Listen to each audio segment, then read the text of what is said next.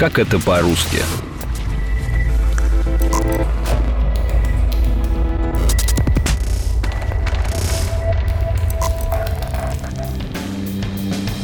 Всем привет! Не так давно в общении с друзьями я заметил, что мы по-разному произносим слово «туннель». Кто-то говорит через «о» – «тоннель», ну а мне привычнее через «у» – «туннель». Дебаты о правильном написании слова привели нас к орфографическому словарю. Что мы там нашли и почему не все так однозначно, я расскажу в этом эпизоде подкаста «Как это по-русски».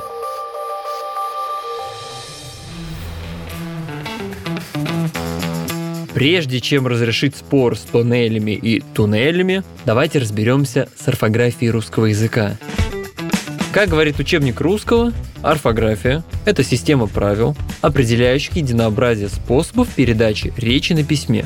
Со школьных времен нас учили, что у любого слова есть только один вариант написания, который строго зафиксирован в словаре. Однако русский язык богат на исключения, и одно из них – это равноправные орфографические варианты. Оказывается, у одного слова может быть разное написание при сохранении смысла. А что, так можно было, что ли? Меня всегда коробило слово «матрац» на ценниках в магазинах. Оно звучит как-то слишком строго и даже официально. Другое дело – матрас. Оказалось, что варианты матрас и матрац пришли в русский язык из разных языков. Матрац, вероятно, из немецкого, а вот матрас – из голландского. В русском языке эти слова стали использовать примерно в веке 18. Дебаты о матраце и матрасе связаны с тем, что матрац зафиксировали в словаре раньше, еще в 19 веке. Вариант матрас легализовали лишь спустя 100 лет в словаре Ожегова. Сейчас оба варианта равноправны, поэтому используйте тот, что вам больше нравится. Ильф и Петров, видимо, предпочитали вариант матрац и даже написали про него в «12 стульях». Матрац ненасытен. Он требует жертвоприношений. По ночам он издает звон падающего меча. Ему нужна этажерка. Ему нужен стол на глупых тумбах. Лязгая пружинами, он требует занавесей, портьер и кухонной посуды. Он толкает человека и говорит ему «Пойди и купи рубели качалку. Мне стыдно за тебя, человек. У тебя до сих пор нет ковра. Работай. И я скоро принесу тебе детей. Тебе нужны деньги на пеленки и колясочку. Не обошли особенности орфографии и жителей культурной столицы. Петербургский кот имеет точно такие же права, что и кот петербургский. Само по себе чередование согласных «г» и «ж» привычно для русского языка. Например, в словах «пражский», «рижский», «каушский», хотя города Прага, Рига и Кауга. Та же история со словом «творожный», от слова «творог». Однако Питер, как это часто бывает, исключение из правил. С первой части «Санкт» правильным считается только вариант «Санкт-Петербургский» через «г». А вот без этой части уже возможны оба варианта. Поэтому петербургский и петербургский полностью равнозначны. Ленинградское время 0 часов 0 минут Ленинградское время профессиональной лексике тоже встречаются равноправные орфографические варианты. Например, у строителей есть такие глаголы, как «шпатлевать» и «шпаклевать». В первом варианте буква «Т», а во втором «К», хотя слова по смыслу полностью идентичны. Аналогичная ситуация в случае шпаклевки и шпатлевки – Сейчас они считаются равными. Однако орфографический словарь Российской Академии Наук относит вариант с «т» к лексике специалистов. Ведь буква «т» в слове происходит от названия инструмента – шпатель. Следовательно, материал – шпатлевка. Хотя вариант через букву «к» полностью верен с точки зрения русского языка. Ты полный ноль. И температура за окном ниже нуля – в каждом из этих выражений используется одно и то же слово, но в первом варианте через «о», а во втором через «у».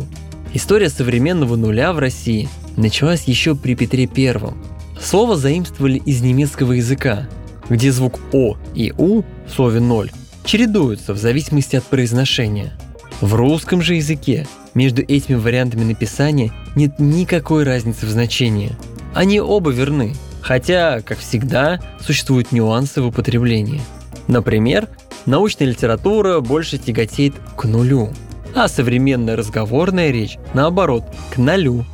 При этом существует устойчивое выражение, где закреплено использование конкретных вариантов. Например, равно нулю, начинать с нуля, или ноль внимания, полный ноль. У меня профессия тонкая, нервная, я ведь этих окриков не люблю. Если хочешь указать на ошибки, то сначала похвали. Мерзавец. В следующий раз, когда будете ехать в общественном транспорте или гулять по городу, обратите внимание на таблички со словом «туннель». Для меня привычнее звучит именно вариант через «у» – «туннель». Хотя есть и те, кто уверенно говорит через «о» – «тоннель». Ученые полагают, что вариант с буквой «о», который дает звук «а», пришел из английского языка. Там слово «tunnel» пишется через букву «ю», но произносится через «а». При этом ударение на последний слог в русском варианте может указывать на влияние французского языка. Там слово звучит как «тюнель», то есть со звуком «у». Возможно, мы имеем два равноправных варианта из-за параллельного заимствования из разных языков. Однако именно от варианта с буквой «у» идут однокоренные слова и специальные термины, например, туннелизация. Произносите удобный вам вариант.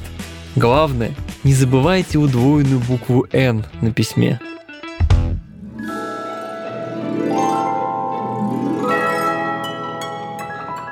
Жаль, что из кухни приходится выходить босиком. Не отдирать же каждый раз от пола ботинки. Но если прибить к полу галоши, то ботинки могут оставаться на ногах.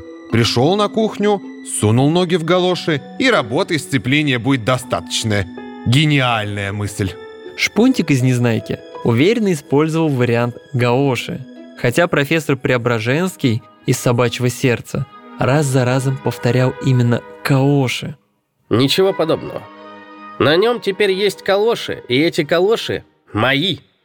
Это как раз те самые калоши, которые исчезли 13 апреля 1917 года.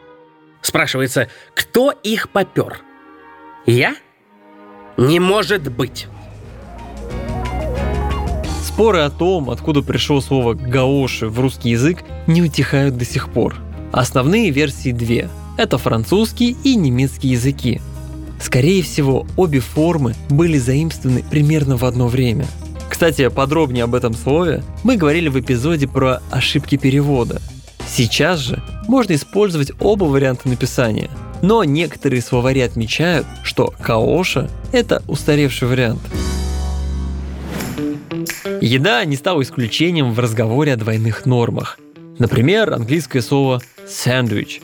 Оно попало в русский орфографический словарь сразу в двух вариантах написания. Через «э» – «сэндвич» и через «а» – «сандвич». Согласно правилам русского языка, в большинстве иностранных слов после твердых согласных на месте звука «э» пишется буква «е». Так из «компьютер» получили «компьютер». Однако «сэндвич» – это исключение из правил, поэтому к нему применимы оба варианта. Хотя лично мне «сандвич» режет слух. Был неправ. Вспылил. Но теперь считаю свое предложение безобразной ошибкой. Раскаиваюсь, прошу дать возможность загладить, искупить. Все. Ушел. А это был эпизод подкаста «Как это по-русски».